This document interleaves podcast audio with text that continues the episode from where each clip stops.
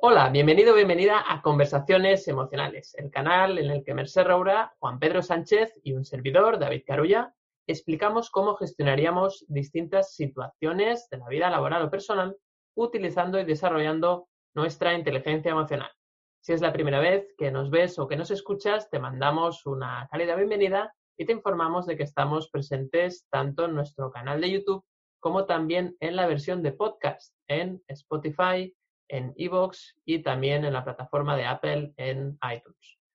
También tenemos una comunidad virtual, la comunidad de conversaciones emocionales, a la cual puedes acceder utilizando el enlace que encontrarás en la descripción de este capítulo. Ahí podrás dejarnos tu correo electrónico y así entrarás en nuestra lista de suscriptores para que te podamos enviar un email, un mensaje una vez al mes informándote de todas aquellas actividades y contenidos que estamos desarrollando y compartiendo con la comunidad. Hacemos también algunos webinars, eh, también algunas eh, sesiones incluso por, por, Zoom con la comunidad y la idea es, eh, pues bueno, ese trato más cercano y que puedas estar al día de todo lo que publicamos. Además, como bienvenida, te regalamos el vídeo Los seis hábitos de inteligencia emocional para alcanzar el éxito laboral. Así que estás más que invitado o invitada a formar parte de esta comunidad. Y ahora sí, llega el momento de presentar el capítulo de hoy. Hoy vamos a hablar de, vamos a hablar de un tipo de personas, por decirlo así, un tipo de personas que tienen una tendencia. En los últimos capítulos habíamos hablado del perfeccionismo, personas que tienden al perfeccionismo, como yo, por ejemplo. También en el capítulo anterior hablamos de las personas que tienden a evitar el conflicto y hoy vamos a hablar Aquí Mercy y Juan Pedro, no saben todavía que voy a hablar, están expectantes, ya lo veis, podéis ver en sus caras. Hoy vamos a hablar de las personas que tienden a querer tener el control, el control absolutamente de todo, incluso de las emociones de los demás. Son personas eh, que, realmente eh, necesitan sentirse dominantes, necesitan sentirse fuertes, sentir que tienen, eh, como decía, el control de la situación y muchas veces esto, luego podemos hablar más en profundidad, pero esto suele venir porque hay como mucho miedo a sentirse vulnerables. ¿no? Entonces, para evitar esa vulnerabilidad, necesitan tener la sensación o tener directamente el control sobre los demás, sobre las situaciones, sobre todo, ¿no?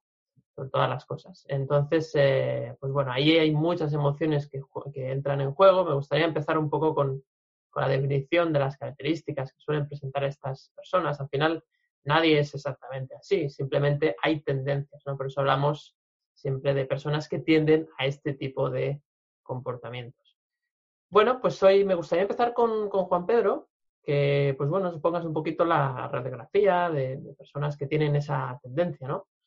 Y, a ver, pues a partir de ahí, pues luego ya iremos viendo pues estas personas, cómo pueden pues, gestionar mejor sus emociones o qué emociones sienten. Y finalmente, pues podemos acabar con cómo, cómo los de fuera, ¿no? con las personas que interactuamos con este tipo de, de personas, pues cómo podemos ayudarles ¿no? a pues, eh, gestionar mejor las, las situaciones.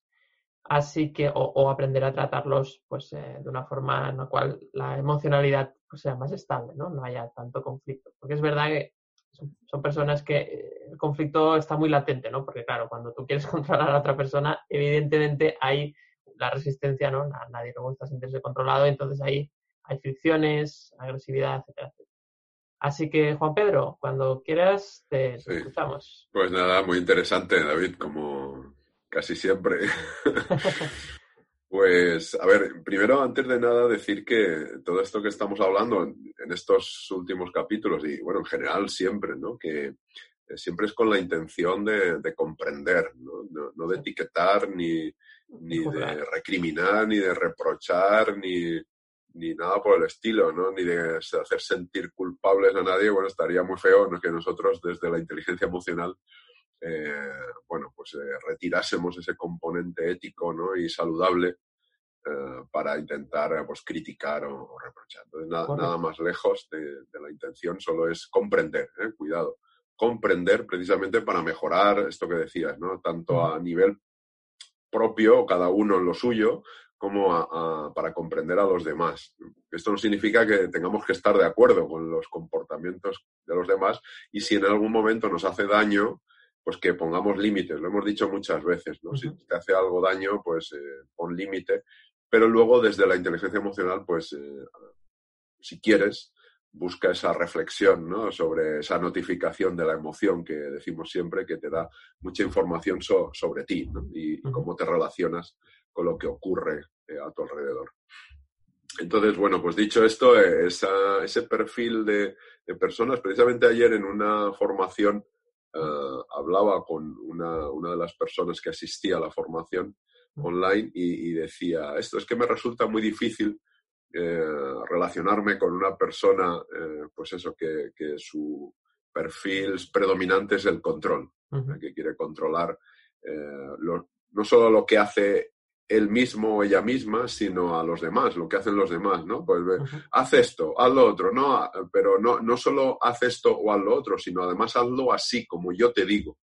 Entonces, claro, fíjate que este, este control, que viene, como tú bien has dicho, David, de, pues el miedo, ¿no? De, miedo a, que te traicionen, a, que sentirte vulnerable, que te hieran, y entonces, claro, quieres tenerlo controlado y además también envuelto en un caparazón, ¿no? una armadura, un maquillaje de, dureza, ¿no? De, yo soy, bueno, pues indestructible, ¿no? A mí no me pasa nada, ni siento, ni yo resisto, asumo lo que venga, bueno, y le planto cara y además saco la espada y me pongo aquí a, luchar eh, con lo que venga, con quien venga y como sea, ¿no? Luego cuando están un poco cansados, estas personas pues caen un poco en el derrotismo a veces, ¿no? En el vitimismo, ah, fócate con todo lo que hago y no puedo más. Eh. Pero bueno, le dura cinco minutos, ¿eh? A los diez minutos ya están otra vez con la armadura y, la espada. Y la espada. Pero lo hacen por eso, ¿eh? por, miedo. Al final, como todos, como el evitar el conflicto por el miedo o el perfeccionismo por el miedo. O sea, yo creo que la emoción raíz que tenemos todos es el miedo, el miedo a muchas cosas, ¿no? Por supuesto, no, hablamos de miedos biológicos, funcionales, de miedo a que te a perder la vida, ¿no? Que te atropelle un camión o que te coma un depredador.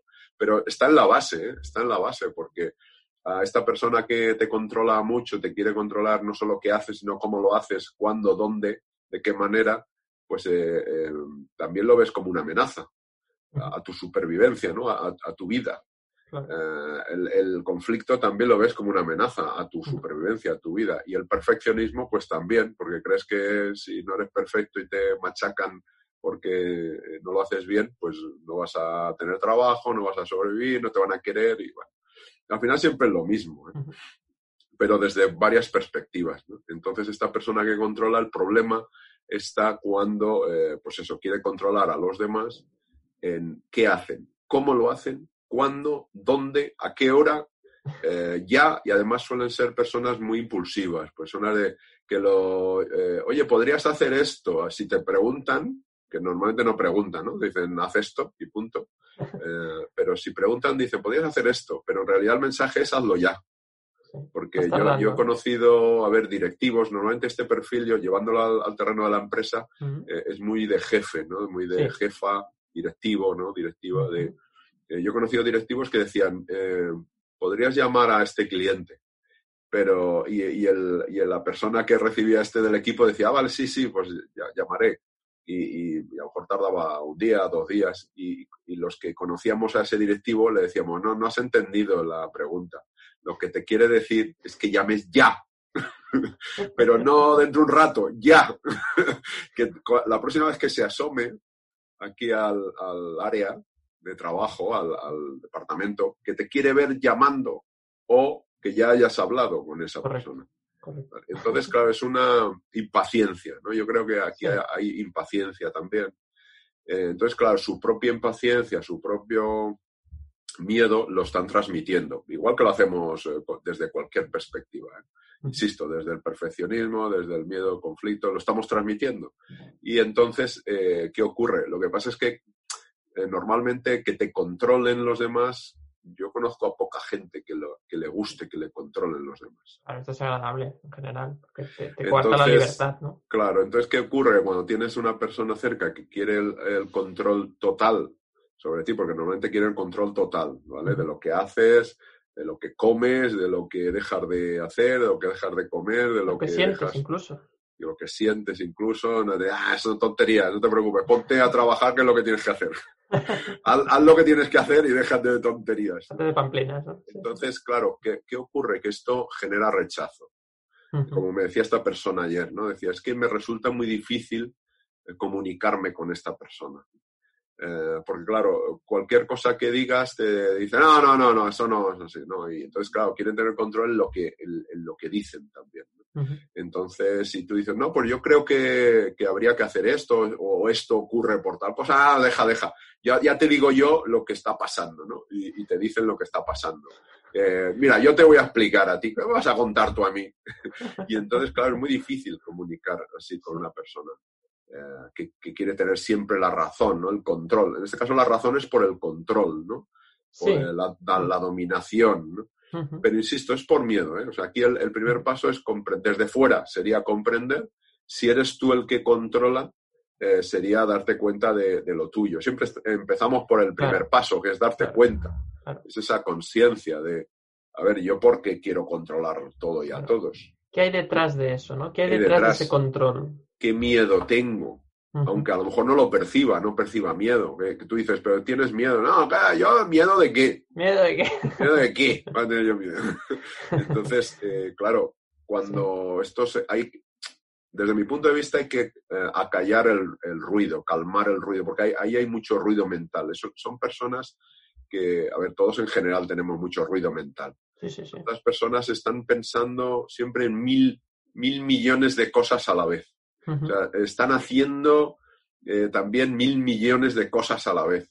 Eh, entonces, claro, pararse a pensar que si tienen miedo de algo, si es que no cabe. No cabe. ¿Puede ser que hagan muchas cosas para no tener que pensar en el miedo? ¿Puede ser? Sí, porque puede ser, sí, porque si, fíjate, si, si lo que tienen es miedo de, de ser vulnerables, de, ser heridos, de ser traicionados, pues eh, su cabeza está en, precisamente en, el control y en el hacer y en el dominar. Y entonces no, no piensan en, su propia vulnerabilidad y lo que piensan es que son los otros, si no controlan, no controlan al otro, eh, no, no, no están bien. Pero ojo, cuidado, quiero aclarar que no normalmente, aunque sean así muy bruscos o, secos que decimos los que nos gustan más las emociones, eh, ¿no? ¿no? lo hacen, o por lo menos yo, con muchas personas que conozco, no lo hacen con mala intención. ¿eh? Claro, eso es importante. Lo hacen simplemente porque creen que así se sienten más seguros y, que es bueno, incluso son, a ver, suelen ser muy protectores también. ¿eh? Sí, sí, sí. O sea, con la gente que está a su alrededor, que, que de su equipo, de, o sea, esta brusquedad también es un poco eh, protección. Lo que pasa es que, claro, es una protección que el que lo recibe dice, pues no sé si quiero que me protejan así, ¿no? Me protejas tanto que, ¿no? Y es como, quédate ahí y, no te muevas. Ya lo que yo te diga, que ahí estarás seguro y te irá bien. Claro. Y dices, bueno, pero es que, claro, yo a lo mejor tengo necesidad de autonomía, necesidad de, de, también de escucha, de reconocimiento, de no solo que hagan, que me manden, me ordenen y que hagan las cosas por mí, sino que yo, a mí también me gusta lograr cosas, ¿no? No, no solo hacer lo que me dicen tal cual, ¿no? Totalmente. Eh, eh, quizá está, claro, por su parte sería el darse cuenta siempre, siempre, en todos es este, darnos cuenta, conciencia.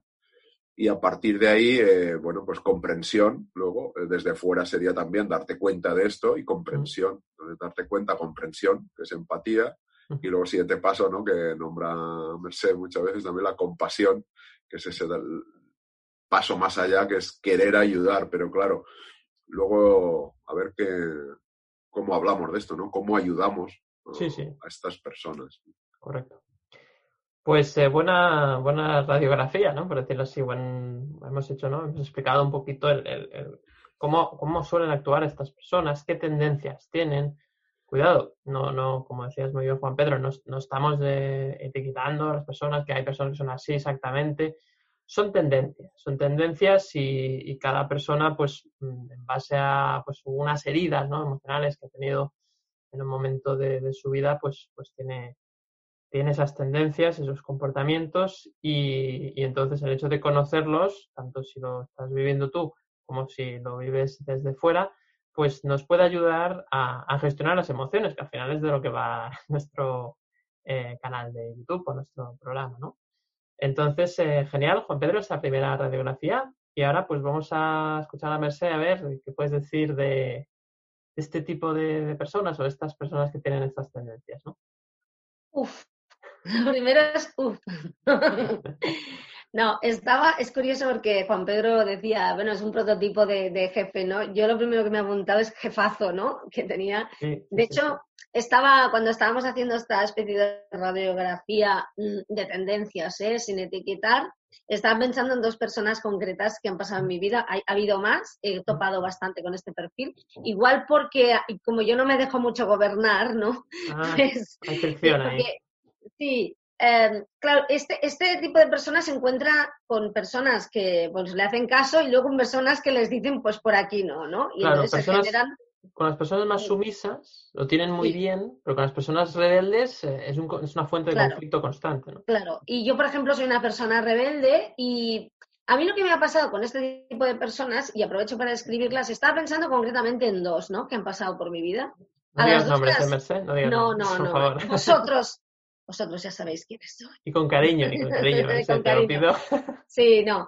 Eh, pero mm, estoy pensando a las personas a las que he apreciado muchísimo y, y, en los dos casos ha acabado aquello, como se dice, con el rosario de la aurora. No mal, ¿eh? Pero, pero quiero decir, al final es muy imposible porque, pero no quiere decir que no haya esperanza y que todo el mundo sea así, pero mm, es mucho más fácil, creo yo, y esto lo digo en favor de ellos, eh, admitir que eres perfeccionista, que te cuesta el conflicto, que no admitir que vas por el mundo intentando dominar al personal. Eso queda muy peor. Y, además que es por miedo, porque precisamente estas personas, a ver, todos tenemos miedo, todos, eh, eh, todas, todos los perfiles que podemos llegar a definir, que no son personas, son perfiles, por tanto no etiquetemos, mm, tienen el miedo como base, como decía Juan Pedro, y a partir de ahí pues lo vamos, le vamos tapando con otras emociones, ¿no? En este caso podría ser la ira, eh, mm, esta sensación de necesitar un control. ¿Qué pasa? Que, ellos utilizan el control y el hecho de intentar manipular a las personas para, para que no se les, o sea, para que no se les resquebraje un poco el maquillaje que llevan de tío tía duro, ¿no? Tío dura y, y, y tío duro, ¿no? Entonces, ¿qué pasa? Que, precisamente, claro, esa es la línea de flotación. Tú, si tú, aparte, mm, eh, eh, por tanto cuesta mucho darse cuenta, porque el darse cuenta en este caso es admitir pues su principal em, vulnerabilidad, que es sentirse indefenso, sentirse vulnerable, eh, sentirse niño, ¿no? Mm. en el fondo, son personas que, mm, que ahora decíais, es que cuando son súper protectoras, y es verdad, o sea, a mí me ha pasado estar con una persona que, que en el trato es muy brusca y luego de repente un día te encuentras mal, o sea, yo me acuerdo una vez, estaba con una de estas personas, me desmayé y, bueno, eh, se desvivió por, por, ayudarme, ¿no? Por ejemplo, mm. o en el día a día es aquello típico de, em, bueno, pues no, no, soy muy amable al trato, ¿no? Pero si te tocan, lo mato, ¿no? Incluso demasiado, o sea, eh, porque al final yo ah, con una de estas dos personas, una vez para explicarle, mm, no te pases, mm, se ha metido conmigo, pero no hace falta que le mates, no, ¿por qué tal, no? Y le dije, mira, me recuerdas mucho a un gato que yo tenía cuando era pequeña, tenía un gato, que, que cogía pájaros, mm, al cogerlos, por desgracia los mataba y me los venía y me los tiraba a la falda, ¿no? Y yo me quedaba eh, con los pelos de punta, ¿no? yo, pero él lo hacía como una especie de ofrenda, mira cuánto te quiero que he hecho esto para ti, ¿no? Yo tenía esa misma sensación. Claro, eh, fijaos, eh, son personas que, que, hay momentos en los que son muy frías, pero que cuando consigues llegar un poco más allá, te encuentras que dentro hay una persona pues que se deja, que es cariñosa, que incluso puede llegar a ser muy amable. Pero ¿qué pasa? Que llegar ahí es muy complicado. Eh, igual es que yo no, nunca he sabido hacerlo, ¿no? Puede, ser, puede ser que llegues ahí cuando perciben a alguien muy vulnerable como ellos ven esa vulnerabilidad que es su gran miedo, se ocupan de que esa persona no se sienta vulnerable e intentan ayudar, ¿no? Quizás para, porque están negando su propia emoción eh, reflejada en el otro, ¿no? Pero, pero claro, si eres una persona mm, fuerte, eh, te encuentras que, eh, bueno, entras un día ahí en ese espacio y al día siguiente cuando te levantas saludas y ya han vuelto a construir un poco el muro, ¿no? Claro. Y, y la verdad es que muchas veces eso es agotador. Y llega un momento en el que piensas, bueno, total, eh, aprecio a esta persona, pero estoy aquí intentando que se dé cuenta que conmigo no hace falta que se ponga la facha de tía dura, tío duro, y, y, y, lo único que hago es al final recibir golpes porque a la que entro un poco, entonces pues se pasa tres días pasando de ti para que no te creas que tal, ¿no? Y no, no lo digo en una relación, ¿eh? hablo en general, ¿no? y, y, la verdad es que es, es, muy complicado. Bueno, son personas que no quieren sentirse eh, indefensas, que no quieren sentirse vulnerables y, y, y, que, bueno, acaban intentando manipular, ¿no? Como decía muy bien Juan Pedro, pues es el, el típico jefazo. Si se encuentran con personas que, que son más sumisas, o, bueno, un perfil de persona que es más, más dependiente. Entonces, claro, es, es un choque, es, un, es una especie de revolución porque, porque la otra persona, pero acaba dependiendo. Pero os diré algo más, no solamente la otra persona, esa persona también es dependiente. Porque en el fondo, cuando tú estás intentando controlar a los demás mmm, para que no se te descarrilen, para que no descubran que, llevas una careta encima de, de, de persona fuerte, de persona eh, que lo domina todo, porque tienes miedo a que se den cuenta de que realmente crees que no lo dominas, eres muy dependiente de los demás, ¿no? Fijaos que, que al final eh, el, la dominadora o el dominador es dependiente de la otra persona porque la acaba necesitando, ¿no? O sea que, que esto también es muy importante. Parece que, que esté por encima, parece que, que, sea el que lleva el control, pero no lo lleva, porque, y una cosa que yo creo que es importante decir, que lo decimos siempre, pero no está de más, eh, no podemos controlar. O sea, no controlamos nada. Cuanto más intentamos controlar, más se nos desborda todo. Y, y al final es un poco, incluso cuando, Ahora decía, hay personas que, bueno, pues que tienen una tendencia más a la dependencia, ¿no? Por, cómo son, más sumisas, ¿no? Que no está ni bien ni mal, no hay nada bueno ni malo, de todo se aprende.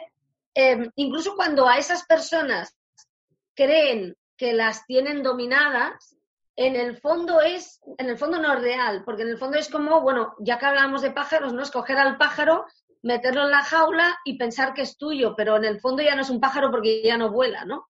O sea, te has quedado sin la esencia, en cierta forma, ¿no?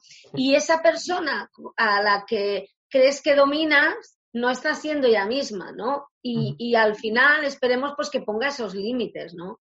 Y al final no, no, dominan absolutamente nada y, y, la vida te pone delante de situaciones pues para cuanto, cuanto más dura es la máscara que llevas, más duro es el golpe con el que se rompe, ¿no? Si te la vas quitando, pues, eh, pero, pero al final acabas, acabas teniendo que, que quitártela, acabas teniendo que, que, mostrarte vulnerable, porque en el fondo ese es el aprendizaje, ¿no? Claro. Y, y sobre todo, ante estas personas yo creo que es importante poner límites. Cuanto antes lo haces, mejor, porque también se establece, aparte, en el fondo a ellos les gusta dominar, hablo en general, mm, y seguramente estoy equivocándome porque generalizar no está bien, porque, pero, pero ellos también acaban respetando mucho a las personas que les ponen límites, ¿eh? porque les gusta, porque a mí me ha pasado, o sea, eh, yo he topado con este perfil de persona, es el típico jefazo, jefaza, ¿no? Ya lo sabemos, no lideré el jefazo, y, y parece que les gusten las personas serviciales que les dicen así todo, pero en el fondo, al final, cuando hay alguien que les dice no y les planta un poco de cara desde el respeto, eh, les encantan este tipo de personas, las respetan y acaban estableciendo una relación distinta, porque están también un poco hartos de que todo sea que sí, ¿no? Y... Es, como, es como que si tú le demuestras que eres fuerte, ya quizás no necesitan controlarte tanto, ¿no? Claro, y les gusta, y bueno, y otro, y que sepas que, y esto te lo digo a ti, David, antes de comentar, les encantan los perfeccionistas, porque les encantan los perfeccionistas, porque es una forma en que tienen ellos de delegar algo sabiendo que, que, que, van a mimar el detalle, ¿no? O sea, porque esta gente no delega nada muchas veces, ¿no? Igual que el perfeccionista, ¿eh? Claro, es que están muy hartos de supervisarlo todo, ¿no? Y cuando encuentran a alguien que dice, mira, está, trabaja bien, es perfeccionista, que a ver, que no tiene por qué ser siempre junto, pero mimará el detalle y encima mm, es fuerte de carácter, para ellos, o sea, chocan con él, pero al mismo tiempo luego, o sea, a ti llegan a sí, a ti te llegan, porque a mí me ha pasado, a ti te llegan a la reunión, esto muy mal, no sé qué, tal, no sé qué, bueno, va, sigue así, ¿no? Y tú piensas, jolín, si me estaba aquí matando, pero es que cómo es este tío, ya está bien, si, si total tampoco se pone tanto. Y luego sale de ahí, le preguntan por ti en otra reunión y te deja por las nubes. Te deja absolutamente por las nubes, ¿no? y al que ha estado diciendo en la reunión y tú le llevas la contraria un poco porque lo dices, ¿no? Hablo de mí, ¿no? Por ejemplo. Y en cambio hay otro que le ha estado diciendo que sí. Y le hablan del otro y dice, no, el otro, el otro es un miapila, el otro es, es, un pusilánime, ¿no? Y el otro se estaba esforzando de decirle que sí. O sea, que, que, también está muy bien. Y, y yo siempre digo, cuando ponemos límites desde el cariño, desde la comprensión, pero, pero sin dejar que nos pisen. Y cuanto antes, mejor. Así estableces unas reglas del juego, ¿no? Porque con estas personas hay que establecer, a ver, con todo el mundo en general, ¿no? Pero con una persona, pues que, mm, a ver, con una persona que evita el conflicto, pues no hace falta que yo buenas a primeras nada, ¿no? Porque no te va a avasallar. Pero con las personas que avasallan, eh, los límites mm, hay que marcarlos mm, pronto, ¿no? Porque si no la cosa se desmadra. Vamos, yo lo veo así, ¿eh? Yo lo veo así.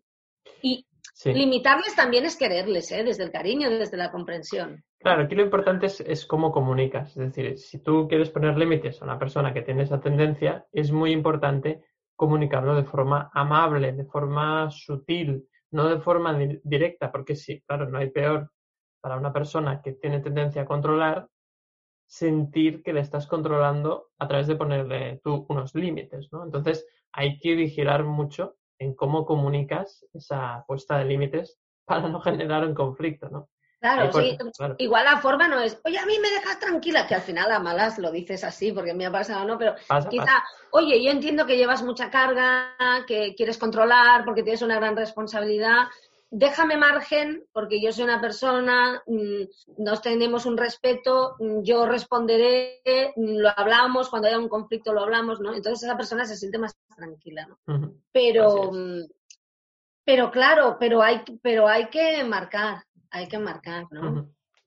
Algún día tendríamos que hablar, y que, pienso que es muy interesante, del lenguaje corporal de cada forma, ¿no? de persona, porque sí, el, el lenguaje, que, que estés un poco más así, si me permitís, un poco más de, wow, domino, chulesco y tal, ¿no? No siempre, no todo el rato, ¿no? Porque una persona no es el personaje todo el rato, ¿no?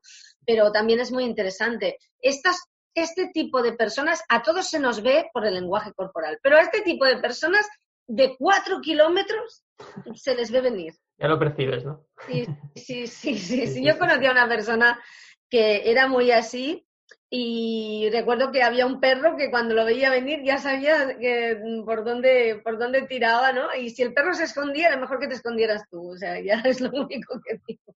Madre mía. Bueno, pues eh, seguimos. Gracias, Merced, también por, por, eh, esos ejemplos, ¿no? Y, un poco dibujar más este, este perfil.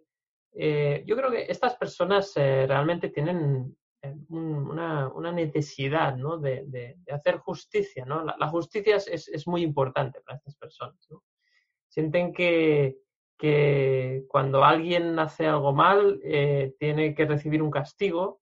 Cuando alguien hace algo mal, tiene, tiene... Y entonces ellos mismos, claro, también son muy duros. Cuando, cuando ellos eh, eh, hacen algo mal, se sienten muy mal también. Lo, lo llevan muy mal, ¿no? Por eso claro, ellos también eh, se exigen mucho, ¿no? Les pasa un poco como a los perfeccionistas, ¿no? Se exigen mucho, quieren hacer las cosas bien, quieren esa sensación de justicia y claro, la justicia eh, lleva consigo una emoción que es la rabia, ¿no? Entonces, claro, esta rabia muchas veces es la que hace que estas personas, eh, cuando se comunican desde la rabia, pues claro, tienen una comunicación muy agresiva, ¿no? Porque tienen la sensación de que con agresividad pues pueden controlar, ¿no? Y como a veces les ha funcionado, pues, eh, pues, pues bueno, si una cosa sientes que te funciona, pues lo, repites, ¿no? eh, quizás a veces no se dan cuenta de que esa comunicación agresiva puede tener muchas veces eh, consecuencias negativas por, porque las personas se sienten, se sienten mal, ¿no? Las otras personas se pueden sentir mal, pueden sentirse atacadas. Y, claro, si se sienten atacadas, pues va a ser difícil ¿no? que establezcan un, una relación de confianza. ¿no? Entonces, eh, estas personas tienen dificultades, ¿no? a veces para, para, generar confianza en los demás y no lo entienden muy bien, ¿no?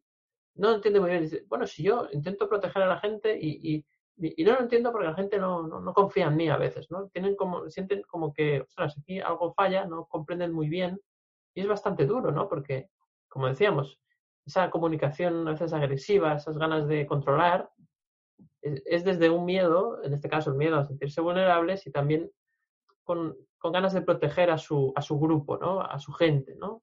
Eh, lo que pasa es que, claro, mm, el modo, la manera de hacerlo, ese se genera conflicto muchas veces, ¿no?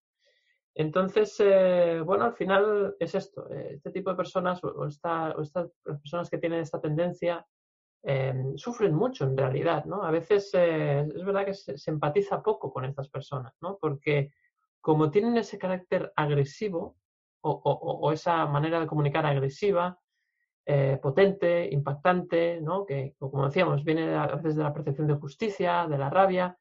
Pues claro, ante todo esto, mmm, desde fuera se ve como, como, un ogro, entre comillas, y, se sienten a veces solos, que nadie les entiende, que, que, la gente huye de ellos, ¿no? Entonces esto, si nos ponemos en la piel ¿no? de esta persona, pues es muy duro realmente, ¿no?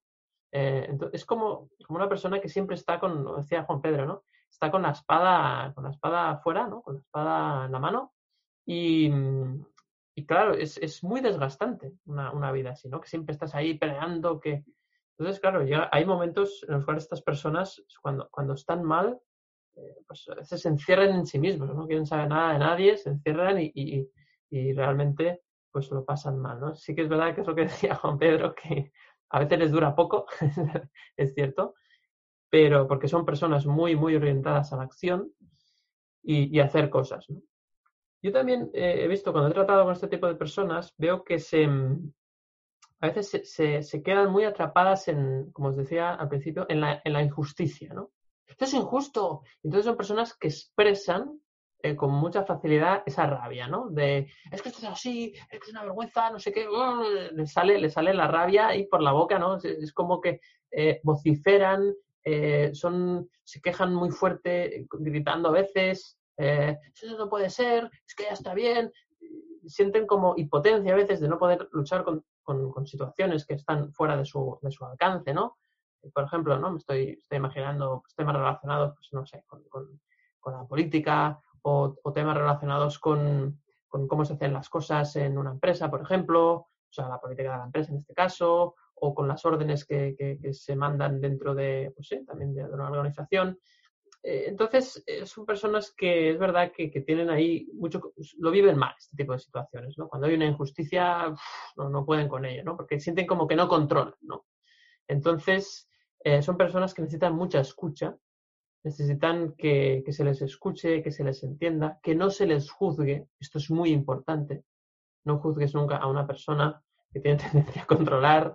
No le digas lo que, lo que tiene que hacer, porque eso sí que es un desastre. Si tú le dices lo que tienes que hacer, es un desastre.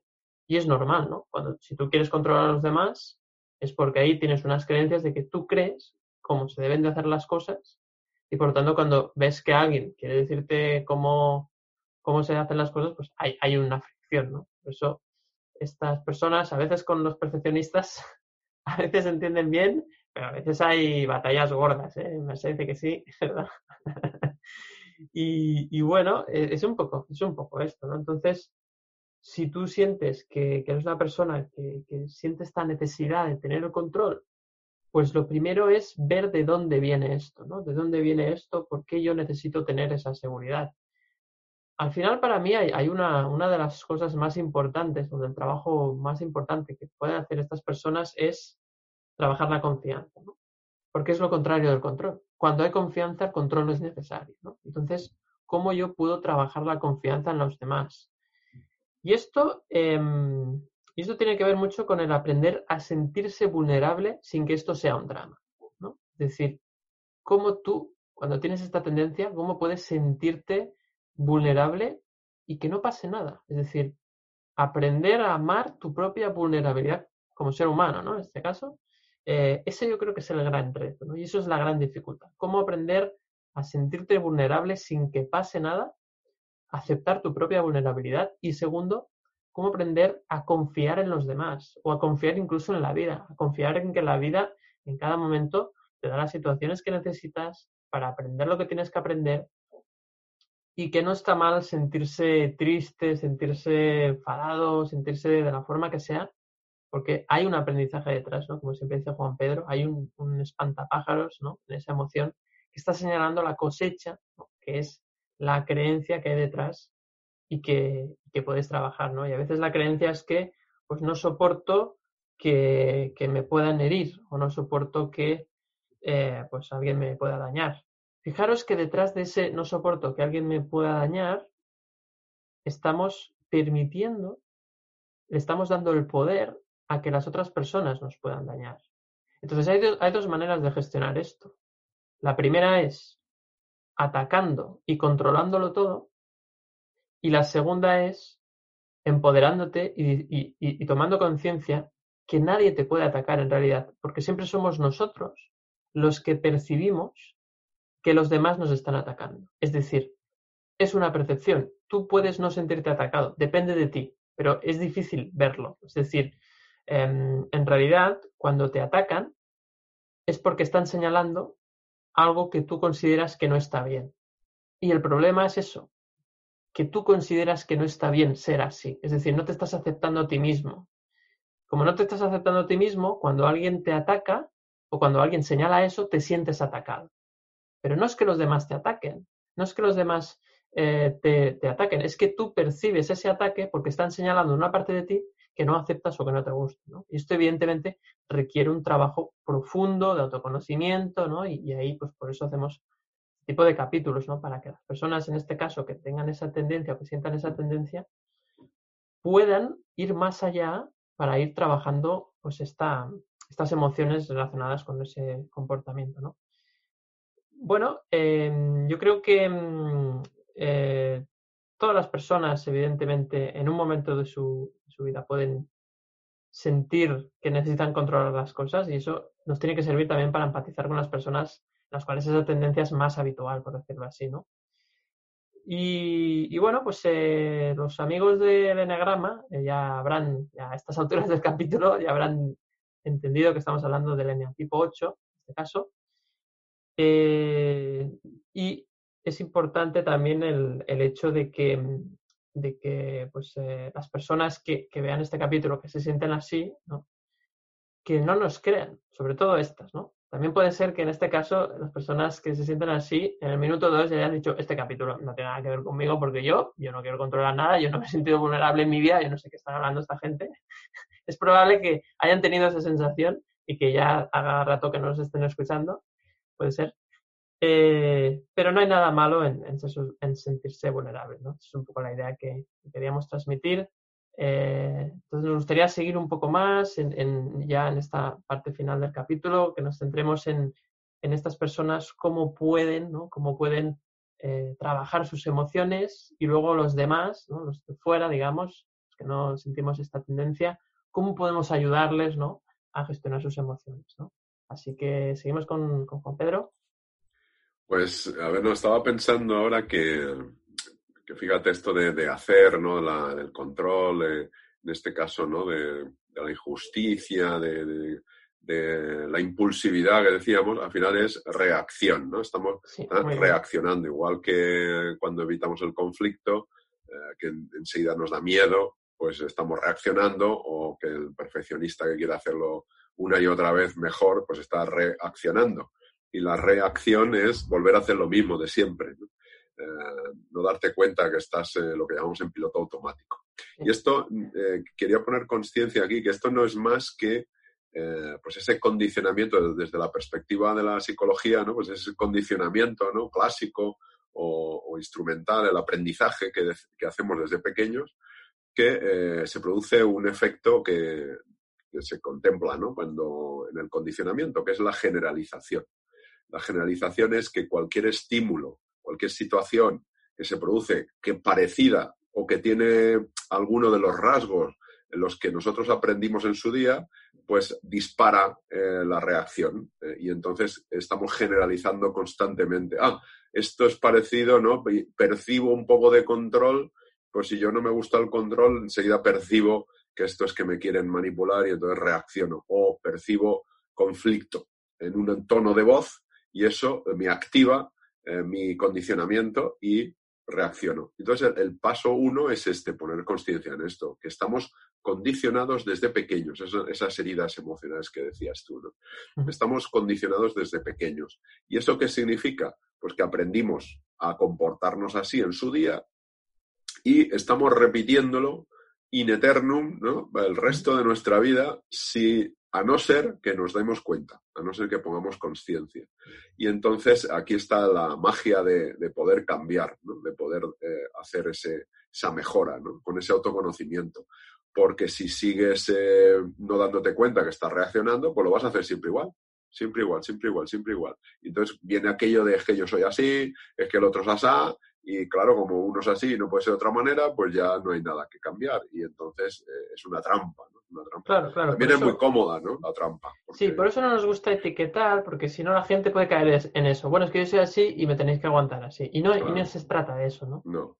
No, lo que hay sí que parece ser que hay, eh, pues desde un punto de vista genético, lo que llamamos temperamento, ¿no? Que es esa eh, intensidad, digamos, emocional de, de, las cosas, ¿no? Ser más, como más calmado o más, o más impulsivo, ¿no? Pero nada más. El resto es todo aprendido o, interaccionando con lo que sucede y, tu, y tu temperamento, ¿no? Y entonces esto, claro, esto es, eh, bueno, pues eh, es entrenable, es lo que llamamos carácter, ¿no? Que es el, hábito de comportarte de una manera. Eh, no es más que hábito, o sea, si no quieres condicionamiento ni, ni aprendizaje, llámale hábito. es que has aprendido un hábito de pequeño, hemos aprendido unos hábitos y los seguimos repitiendo. O sea, fíjate tú la incoherencia ¿eh? de repetir un hábito que te iba bien en la medida, pues no sé, de cada uno sabrá, ¿no? Cómo te iba. Eh, pues eso lo, repite, lo repetimos el resto de nuestra vida en situaciones diferentes, pero que tienen algún punto en común, esta generalización que yo decía, y repetimos el, comportamiento. Y entonces, claro, resulta que a lo mejor ese comportamiento no es el más adecuado ahí, porque resulta que estás trabajando, volviendo a, este perfil ¿no? de, de, de querer controlarlo, a lo mejor resulta que estás trabajando con personas eh, con mucho talento, eh, responsables, eh, que quieren hacer bien su, tarea. Bueno, normalmente la gente quiere hacer bien su tarea. Yo no conozco a nadie que diga, hoy voy a ir al trabajo a ver lo mal que lo hago y, con cuántas veces meto la pata porque así me voy a equivocar y oye, me lo voy a pasar pipa. No, la gente quiere ir a hacer las cosas bien. Entonces, normalmente, pues sí, eh, a ver, un perfil de este tipo tiene gente con talento y buena a su alrededor, pero eh, se comporta de la misma manera que siempre. O sea, es un, es un hábito, es un hábito. Y entonces, Nos pueden quemar, claro. Claro, entonces, claro, dependiendo de los demás perfiles, de los demás hábitos, de los, o sea, de los hábitos de las demás personas, pues claro, ya entra en, lo que decíamos, si es eh, una persona más sumisa con miedo al conflicto, pues, pues, se va a cagar de miedo, si me permite la expresión. Eh, entonces, claro, al final, ¿qué ocurre con el miedo? Que el miedo lleva conductas de protección, de sumisión, de, o sea, de, de pasar desapercibido con lo cual de hacerlo justito para cumplir, para que no me echen la bronca. Y así, uf, porque cuando he tomado la iniciativa y me he equivocado, bueno, me ha caído la del pulpo que decimos. Han llovido, han llovido palos. Claro, Pero claro, también por mi, si yo soy de un hábito, de un condicionamiento de, de esto, de, que cuando me llueve una crítica me, encojo, pues claro, con un perfil así, pues terminaré marchándome de la empresa o, o me echarán porque dirán, claro, me encogeré, no desplegaré mi talento, toda mi, potencialidad y, terminarán echándome. Eh, o, me iré yo antes, ¿no? O, cogeré la baja por depresión, no lo sé, o por ansiedad. Entonces, eh, es muy bueno lo que decía antes Merced, que estas personas es bueno mostrarse eh, firmes también se llama enseñar los dientes, ¿no? Poner límites, ¿no? Pero desde, el, desde, desde la sinceridad, de decir, oye, a ver, que yo sé lo que estoy haciendo, déjame un poco de espacio, o sea, es, es decir, oye, eh, no me gusta que me griten, no me gusta que me hablen así, eh, con firmeza, pero también con empatía, ¿no? Y, es, es, cierto, eh, yo también he conocido muchos perfiles así y cuando tú te comportas de una manera más firme, digamos, te respetan más. Eh, y, pasas a ser precisamente uno de los eh, mejores, ¿no? de los señalados, de los que luego hablan muy bien de ti. aunque es verdad que durante el día a día pueden llover eh, bueno, rayos y centellas por todas partes, ¿no? Pero cuando tú lo ves como, pues eso, que lo está haciendo porque no, no ha aprendido de momento otra forma de hacer, es muy comprensible. Entonces, a ver, es que lo que decíamos, si tú no aprendes que tú tienes un condicionamiento, unos hábitos y que eso se puede eh, flexibilizar, no puedes hacer nada. ¿vale? Entonces, si tú, da, da, igual el perfil que tengas. Si tú quieres mejorar, lo único que tienes que hacer es autoconocimiento, poner, darte cuenta y luego conocer qué, qué te está pasando, por qué te estás comportando así para tratar de, flexibilizarlo. Y ahora después, si queréis, comentamos cómo, cómo flexibilizar eso. Pero, y desde fuera, desde fuera es eh, eh, también lo mismo, es, autoconocimiento. Y ahora entro en, un tema que quería comentar, que es e, ese regalo que yo suelo decir, ¿no? La el, para ir a la cosecha, el espantapájaros. Oye, que es un reto tener, y un regalo, tener a una persona cerca de ti así, porque pone en evidencia tu propio condicionamiento. Entonces, si a mí me da pánico eh, tener una persona así porque me, da mucho miedo, ansiedad y creo que, se, que me van a destrozar y me van a, matar, pues esto es un rollo mío. Esto es una historia mía, una, un rollo, a ver, me explico, un condicionamiento, ¿eh? un aprendizaje que, no, que, lo que está poniendo en evidencia el otro es, es lo mío, mis miedos, mis, mis, mi propio condicionamiento. Con lo cual es, es un lujo. A ver, es doloroso porque duele, pero es un lujo, claro, porque es un lujo porque está poniendo al descubierto mis propios miedos. está, estoy viendo eh, por qué estoy teniendo miedo de una persona que me quiere controlar, un miedo irracional en mí. Hablamos de miedos irracionales, ¿eh? no de miedos lógicos, de, de proteger la vida de, un depredador, pero es eh, estoy, estoy poniendo, está poniendo al descubierto esa persona mis propias, de, digamos, a ver, debilidades no me gusta llamarlas, mis propios condicionamientos, ¿vale? Mi, aprendizaje de la infancia que lo sigo repitiendo, en definitiva. Y entonces ahí yo tengo esa capacidad de reflexión. Afortunadamente tenemos eso que llamamos la conciencia, el observador, ¿no? Darte cuenta de, ese, de tu propio miedo eh, y, ver por qué, por qué está pasando eso.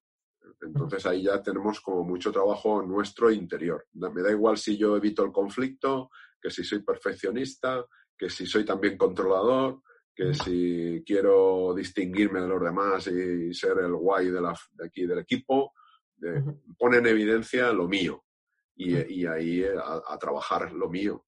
Por supuesto, pues habrá que poner ciertos límites para que no se te coman, ¿no? Claro.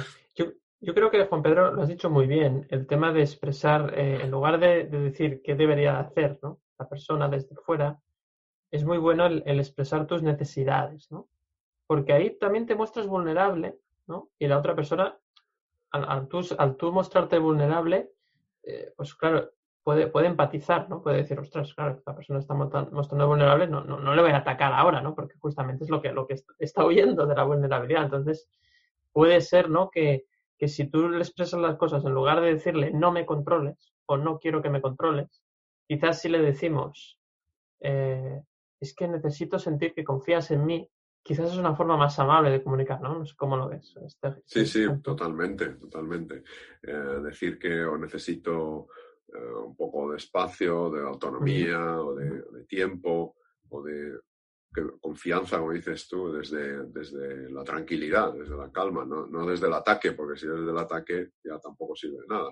Claro, claro, claro. Y sobre todo no echar las culpas. Muy bien. Eh, que hacemos culpar al otro. Es que es, fíjate tú, cómo ese es. no, es que él tiene lo suyo o, ella y tiene que hacer su trabajo si quiere, pero tú tienes el tuyo, o sea, esto es tuyo, tu, tu rabia, tu miedo, tu, tu tú, eh, es todo tuyo. Eh, entonces, eh, por eso decimos, a ver, si te duele mucho, pon, pon límites, pero ponte a trabajar cuanto antes tus propios miedos, porque cuanto antes los trabajes, antes superarás esa, esa situación. Y si es en una empresa, no tendrás que irte ni te echarán. A ver, y si te vas, eh, que sea conscientemente, no, sea desde el miedo, desde la huida, ¿no? Correcto. Y si lo haces, dices, bueno, pues mira, es que no me, no me interesa trabajar aquí, pero desde la calma, la conciencia. pero porque has hecho un trabajo interior previo de, autoconocimiento. Pero si culpas, o sea, si es, es que fíjate tú cómo habla, qué, qué maneras, que pues esto, esto nos mete más en, en, el, en el, fango, ¿no? No, no, te va a dejar pensar, no te va a dejar eh, pensar desde la claridad, ¿eh? Pensar, lo único que vas a pensar es, es, en cómo largarte de allí y cómo eh, darle un zasca cuando puedas, ¿no? Pero no, no, eso no, no, es útil. No es útil porque nos mete más en la lucha. Es como sacar la espada. Como él lleva la espada, pues ahora la saco yo y ya venga aquí a luchar, a ver quién tiene, la, tiene más grande la, espada eh, y, venga a luchar. Y claro, acabas pues eh, exhausto por la noche. Es que hay, hay gente que se acuesta con la espada y todo en la cama. O sea, es que no te da tiempo ni a soltarla. Estabas tan cansado que te acuestas con la armadura, la espada y el caballo y todo ahí en la cama. El caballo dentro de la cama. Y dices, ya mañana si eso... Y, no, no, no es el camino. La lucha, desde luego, eh, no es el camino. Desde mi punto de vista, eh, igual estoy equivocado. Pues yo comparto, comparto ese punto de vista. La lucha desgasta y la lucha nos tiene que servir para, para ver que precisamente ese no es el camino y que hay otras maneras, hay otras maneras de gestionar las situaciones que transmiten paz y seguramente esas sean más eh, acertadas, ¿no? Por decirlo así. bueno, más que más acertadas, eh, más saludables o, más, más amigables, ¿no? Al final. Sí, porque. Exacto, saludable, porque no, no, debemos olvidar nunca que todo esto no, esto todo, todo esto tiene un precio para la salud, ¿eh? Sí. no solo las relaciones y, el bienestar exterior, sino el interior, la salud porque bueno, nuestro sistema inmunológico se altera, se debilita, el sistema endocrino empieza por allá a fumigar hormonas mm. eh, y, al final, bueno, pues el sistema cardiovascular se resiste, el, osteomuscular también, empiezan los dolores, las contracturas, eh, pues, y claro, luego vas al médico y que me duele, que me den una pastilla y, ya entras en el circuito, ¿no? El circuito de, y, a ti qué te duele? Ah, pues a mí me duele aquí, ay, pues a mí allá, pues que todos, todos tenemos que tener, todo el mundo tiene un dolor u otro. Ah, claro, pues que la vida es así, la vida es la lucha, esto es el infierno, es, es un sin vivir y ya, boh, ya como entres en la queja y la crítica, ya, bah, hay un, ahí encuentras solidaridad por un tubo, en la queja y la crítica. Yo también, uy, pues si te contara yo, entonces te cuentan lo suyo, que dice sé que compiten por el Juanete la gente. y, hay, que, hay que salir, hay que salir de ese círculo, porque es un porque círculo insano. vicioso, insano, eh, que, no, que solo te lleva a más de eso. Totalmente, totalmente, totalmente de acuerdo, Juan Pedro. Bueno, pues poco a poco vamos eh, llegando al final del capítulo y ahora me gustaría, Merced, a ver, a ver cómo podemos eh, ayudar a estas personas, ¿no? Y, primero ellas, cómo, cómo pueden descubrir, cómo pueden eh, aprender, ¿no? A, ver esto. Y, luego, segundo, desde fuera, cómo podemos ayudar a estas personas, ¿no? A, gestionar, pues, mejor las, las emociones, ¿no? Ahora estaba, estaba pensando esto que decía Juan Pedro, ¿no? Que al final vas al médico, te da la pastilla, la pastilla que, por favor, desde aquí, muy necesaria, tomemos la pastilla, ¿no? Porque porque necesitamos para parar el golpe, pero fijaos que la pastilla en el fondo lo que hace es que no tomes conciencia si no haces nada más. Es decir, la pastilla es pues el parche para el momento para poder resurgir un poco de tus cenizas y empezar a hacer el trabajo. Pero fijaos que la, mayoría de medicación, que bienvenida sea, o sea, muy a favor, pero eh, eh, em, la medicación más básica lo que hace no es quitarte el dolor, es eh, desconectarte de él.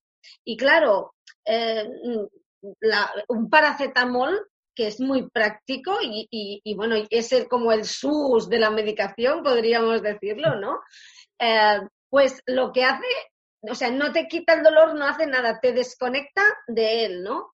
Y claro, está muy bien porque tú no tienes por qué sentir ese dolor, te lo tomas, el médico te lo da, pero a partir de ahí, mm, hablo ahora de dolor emocional, eh, pero el físico es como una consecuencia en este caso de lo que hablábamos, ¿no? De, este comportamiento reiterado, te desconectas de él. Por tanto, eh, para poder solucionarlo hay que conectarte a él.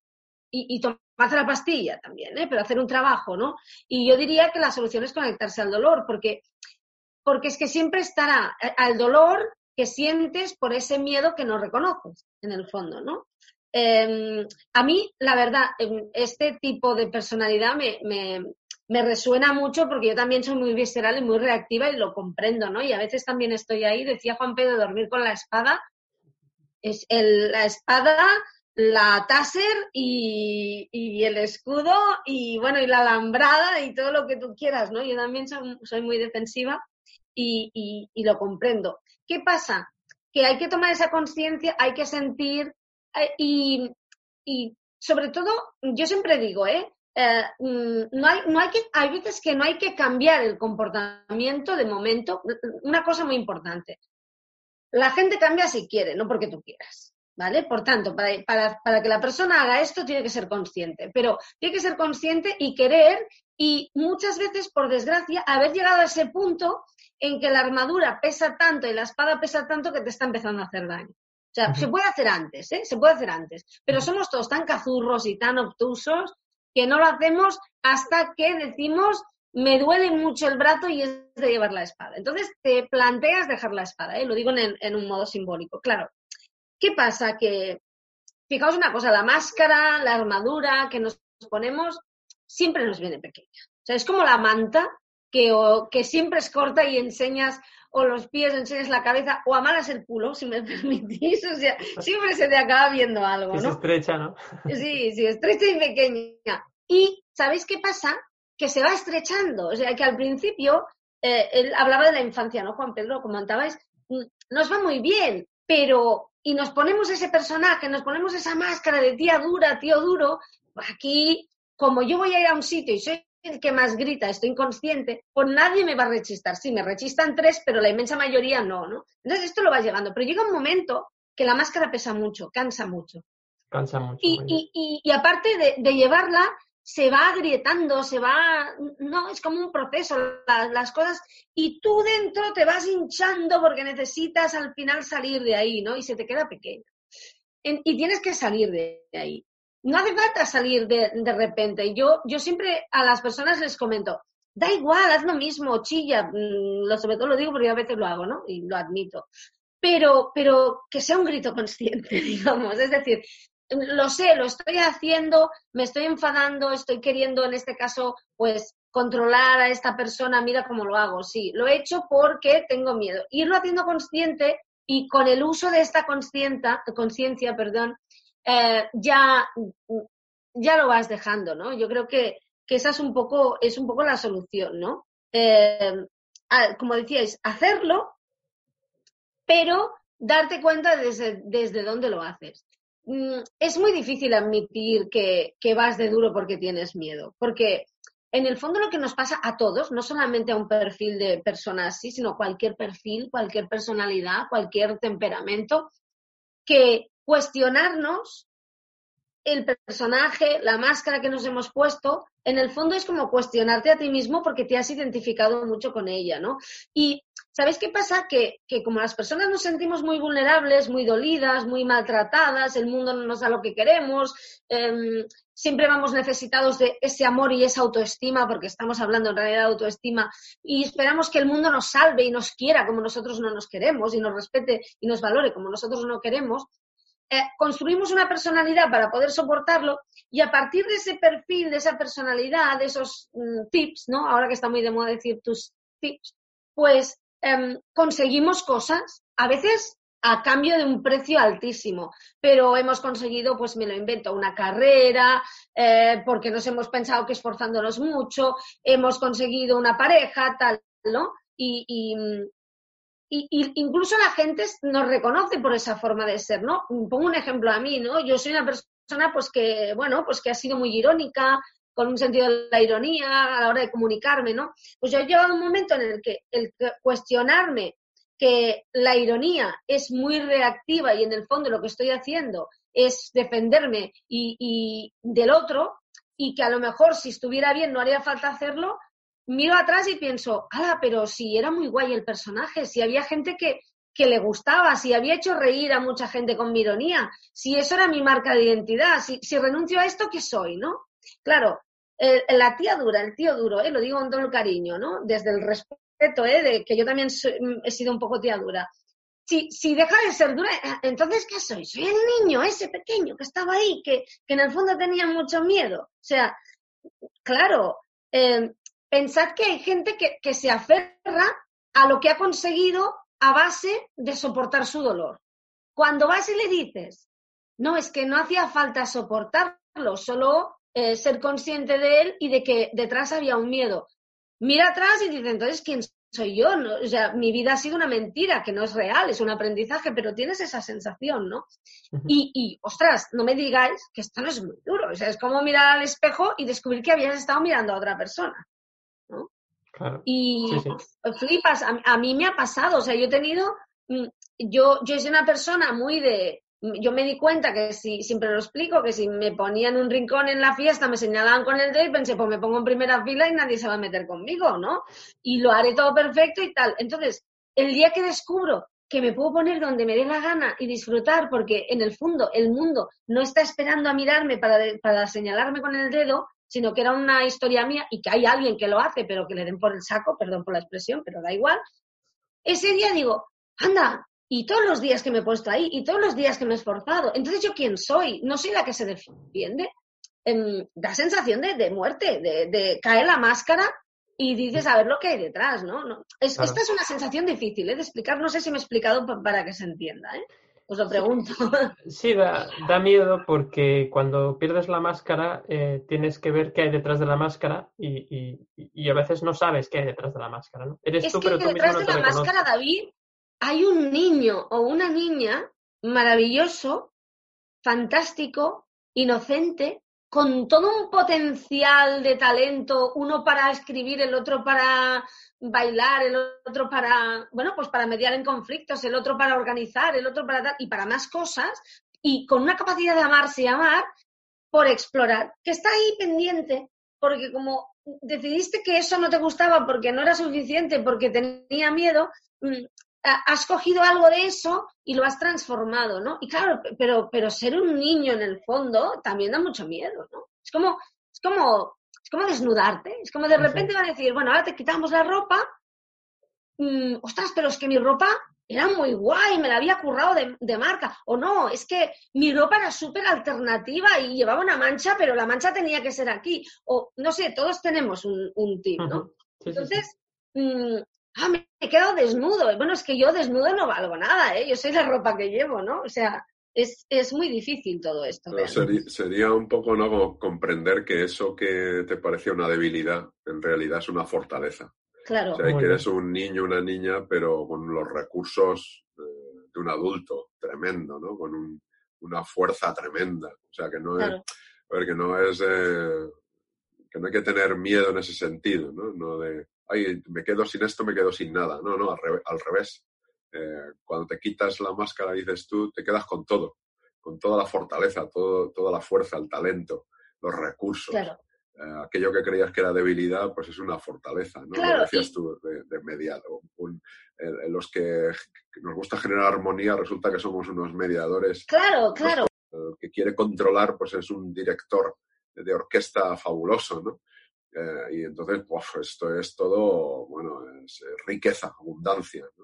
Claro, lo que pasa es que puede que te hayas pasado toda tu vida escondiendo eso, negándolo, utilizando ese talento al mismo tiempo, ¿eh? Pero es como, no sé, es como eh, tienes, te crees que tienes una relación maravillosa con otra persona, pero en el fondo, en, este caso hablamos de ti mismo, y descubres que, oh, llevo 25 años una persona, nos queremos mucho, ¿no? Y un día descubres que te ha estado engañando desde exactamente el primer día, ¿no? Vale. Eh, miras atrás y descubres que todo aquello que pensabas que era, mira qué bien, ha ido a buscarme un regalo, era, mm, te traigo un regalo porque he estado con otro o con otra, ¿me explico? Y en el fondo te lo replanteas exactamente todo y dices, no he tenido nada. Y era de lo que más yo presumía, ¿no? No significa que no haya servido de nada, ¿no? Pero es mirar atrás y descubrir que, que, que en el fondo eres un poco fake.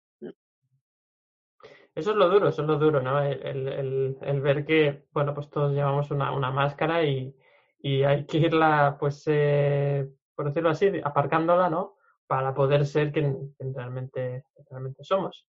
Bueno, pues ahora sí, ya vamos eh, terminando. Últimas, últimas ideas. Eh, bueno, a mí me gustaría decir que cuando tienes que tratar con una persona así, con este tipo de, de perfil, ¿no? Más controlador, una de las cosas más importantes que podemos hacer desde fuera es ofrecerles un espacio de seguridad psicológica. ¿no? Es decir, que cuando nos expresen algo que, sienten que es injusto, cuando están enfadados, cuando sienten, se sienten tristes, cuando sienten la emoción, que sea la que sea, sobre todo es muy importante no meterles el dedo en la llaga y no hacerles sentir vulnerables, ¿no? porque eso es lo que les dispara su máximo miedo y por lo tanto ahí es cuando estallan, ¿no? Y además dejan de confiar en ti y se van a proteger siempre, o sea, van a intentar que, como ese día le mostraste su vulnerabilidad eh, o se la pusiste, pues, eh, pusiste el dedo en la llaga, esas personas van a, van a actuar contigo de la forma más dura que te puedas imaginar para que nunca más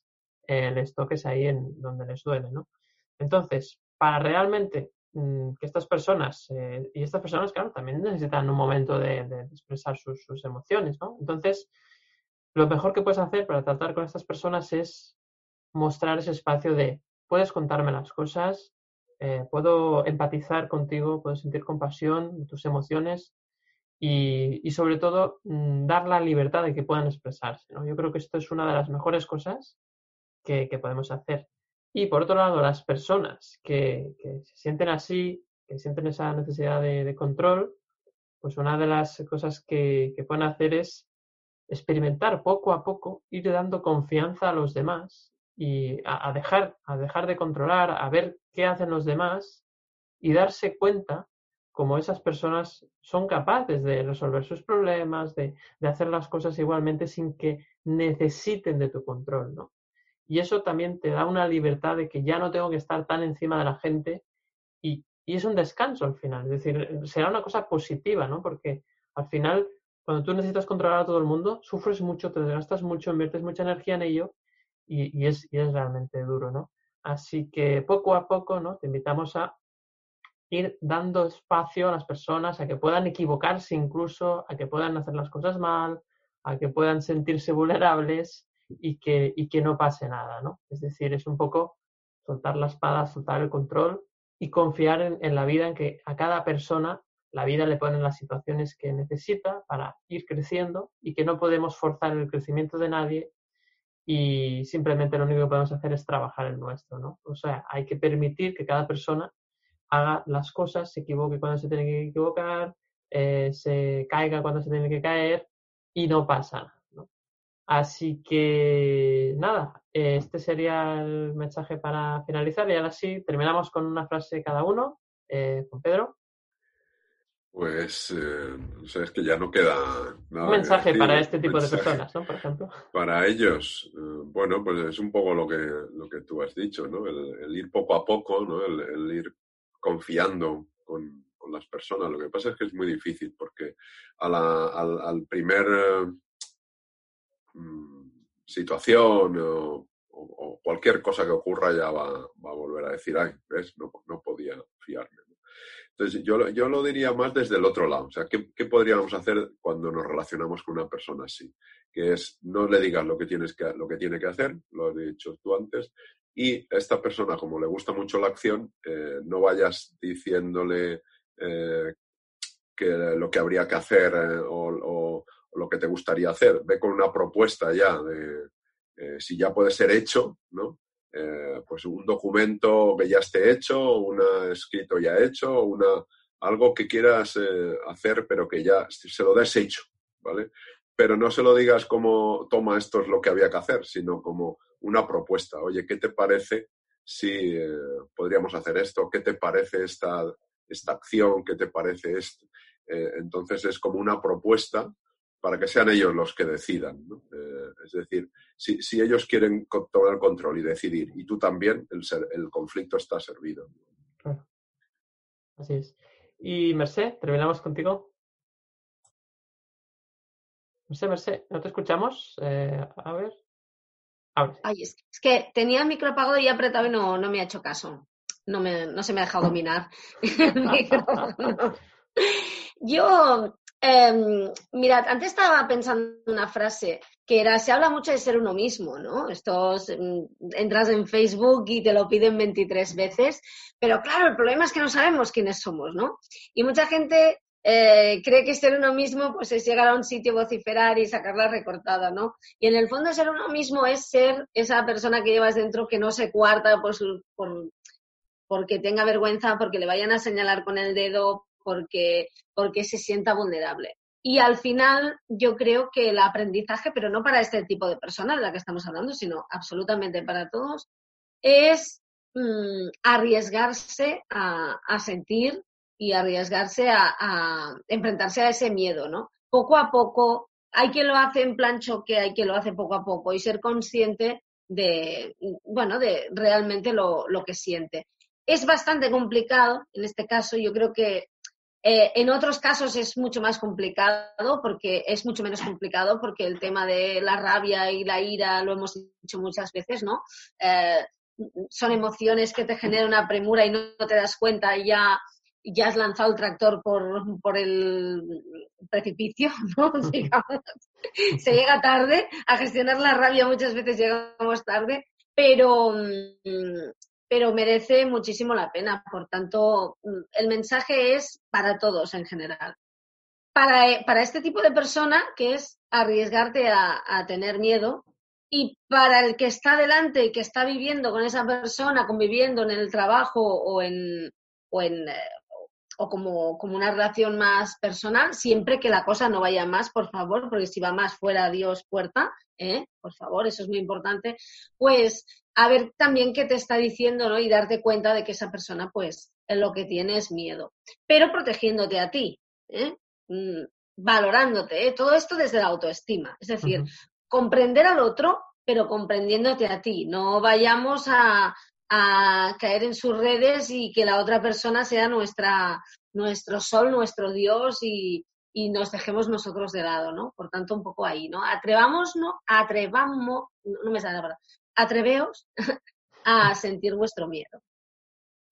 Genial, pues eh, ahí queda, ahí queda esa, esa, ese último mensaje, Mercé. Muchas gracias, eh, gracias Juan Pedro, Mercé, a ambos por seguir aprendiendo, por seguir eh, pues, eh, trabajando estos temas, ¿no? que al final siempre tienen relación con las emociones, con la inteligencia emocional.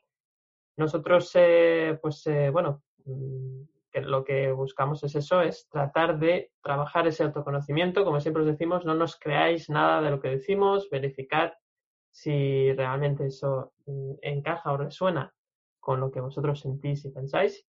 Y, poco más yo creo que ahora sí ya es momento de despedirnos.